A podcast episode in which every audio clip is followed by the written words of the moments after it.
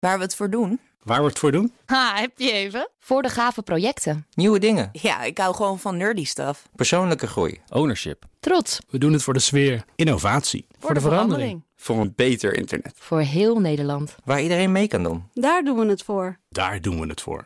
Waar doe jij het voor? Kom werken voor KPN en groei op jouw manier. Check de actuele vacatures op het gebied van data, security, development en networking op jobs.kpn.com/tech. Voor nu, dankjewel Jana. Wetenschap vandaag. Mag je even een stuivertje wisselen met uh, niemand minder dan Carlijn Meijners, onze wetenschapsredacteur. We gaan het hebben over hoe beïnvloedbaar iemands zelfbeeld is als het aankomt op seksuele oriëntatie. Daar hebben namelijk onderzoekers van de Universiteit van Sydney naar gekeken. Dat klopt. Interessant onderwerp, Carlijn.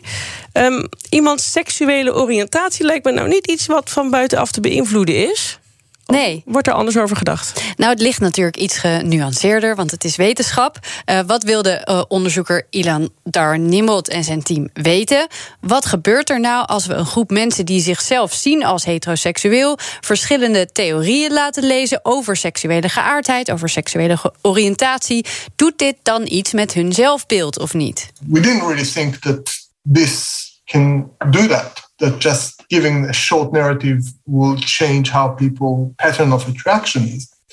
But what we wanted to explore is if people learn about it, would they be more likely to also recognize that there might be some lower level of same sex attraction that they themselves, although they might be identified as straight, that they may self possess and be willing to move from that very specific, I'm exclusively attracted to the other sex position that they may have started with, and be willing to entertain and to self report some level of same sex attraction. Oh, dat is wel heel interessant. Dus mensen hebben iets te lezen gekregen. Ja. En toen is, er was vervolgens de vraag: laat jij je heteroseksualiteit eventueel los? Ja, verandert dat iets aan jouw beeld van Ja, jezelf ja. daarover? Eh, Wat kregen die mensen te lezen dan? Ja, ja, hoe overtuigend was dat stukje tekst? Ja, er deden 460 mensen mee. Eh, eh, het, wat ze te lezen kregen leek een beetje op een nieuwsartikel. Er waren vijf, vier verschillende teksten, moet ik het wel goed zeggen. En één controlegroep die kreeg helemaal niets te lezen. Tekst nummer 1 vertelde over seksuele geaardheid als iets wat vele varianten kent. Dat is ook een beetje wat uit de nieuwste onderzoeken komt, dat dat een beetje het geval is. Groep 2 kreeg een tekst waarin stond dat geaardheid door de tijd heen kan veranderen.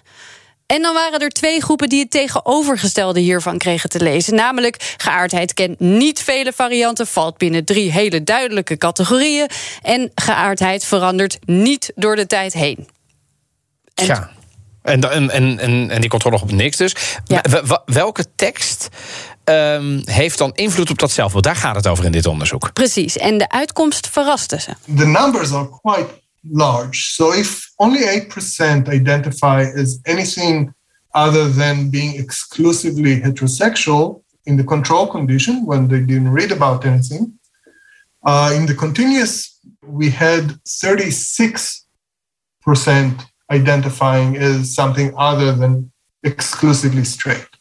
So five times more. De groep die las over hoe geaardheid vele vormen kan kennen. Die groep, eh, daarin zagen ze dat 36% qua zelfbeeld van hè, dat exclusief eh, heteroseksueel naar ergens anders op die schaal verschoof. Ook bij de groep die las overigens over dat het door de tijd heen kan veranderen. eh, daar zagen ze ook een verschuiving bij, maar die was iets minder Ah ja. groot. Maar goed, dat, wat vertelt dit ons precies? Want je zou ook kunnen zeggen: Goh, ik wist niet dat al eh, deze mogelijkheden, zal ik maar zeggen, er ook waren. Dus dat je gewoon iets geleerd hebt. Dat je daarom zegt: Oh ja, nee, ik kan wel een beetje schuiven op die schaal. Ja, dat is eigenlijk één kant ervan. Want eh, misschien is ons beeld van hoeveel mensen zich als het een en hoeveel mensen zich als het ander identificeren te veel gestuurd geweest door beperkte opties, door die hokjes die we de hele tijd hebben gehanteerd. Dus stel dat in eerdere onderzoeken niet was gevraagd: ben je één van deze drie opties, maar waar zit je op een schaal van 1 tot 10? Dat dan was gebleken dat die verdeling überhaupt heel anders was dan Ja, we dus- hebben gedacht. Dus dat ons idee van hoeveel mensen hetero zijn, hoeveel bi, hoeveel homoseksueel en al wat iets meer zijn, dat, dat, dat klopt niet goed. Ja, dat het, dat het gaat om hoe je iemand er naar vraagt, wat er dan uiteindelijk uit zo'n onderzoek komt. Maar deze studie zegt nog iets. Eh, die labels of categorieën die we zoveel gebruikt hebben, hebben soms natuurlijk wel een functie. Het kan eh, erkenning geven aan een groep of zorgen voor samenhorigheid, of dat je ergens bij hoort.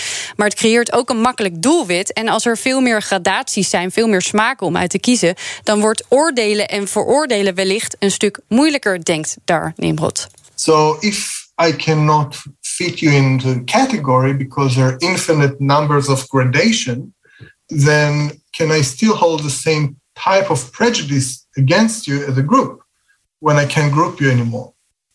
So if we are thinking about uh, prejudice and stereotyping that is sexual uh, orientation based, it all basically comes to complete stop when you cannot categorize, you cannot use group in that context anymore. Ja, hij zegt eigenlijk, hoe, hoe kun je vooroordelen hebben? Hoe kun je oordelen over een groep als die groep dynamisch is? Als er niet eens echt sprake is van een groep, als ik hem zo hoor. Precies, ja. Als er een schaal is met enorm veel opties voor seksuele oriëntatie... en mensen verplaatsen ook nog eens over die schaal heen, zeg maar, door de tijd heen... dan wordt het veel moeilijker om één groep aan te vallen. En die groepen zijn dan ook nog eens veel kleiner... want het is veel meer verdeeld over al die verschillende vormen. Ja, maar gaan we niet al die kanten op? Want je hebt natuurlijk LHBTQ.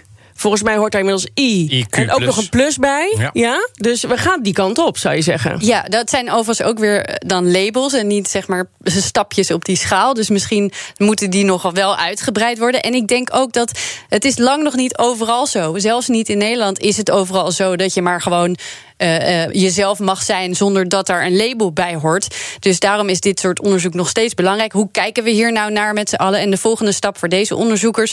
Nu keken ze wat doet het lezen van die informatie met het zelfbeeld van mensen. Hierna willen ze gaan kijken wat doet het lezen van die informatie met het oordeel over Ah, andere precies. mensen. Want dan En gaat het dus echt over discriminatie, et cetera. Dan Ja, kun je dat ook echt aanpakken. Dan weet je de oorzaak. Weer wat geleerd. Carlijn, dankjewel. Wetenschap vandaag wordt mede mogelijk gemaakt door Gimmicks. Gimmicks, your trusted AI partner. Ook Harm Edens vind je in de BNR-app. Je kunt BNR Duurzaam niet alleen live luisteren in de app, maar ook terugluisteren als podcast, zoals al onze podcasts.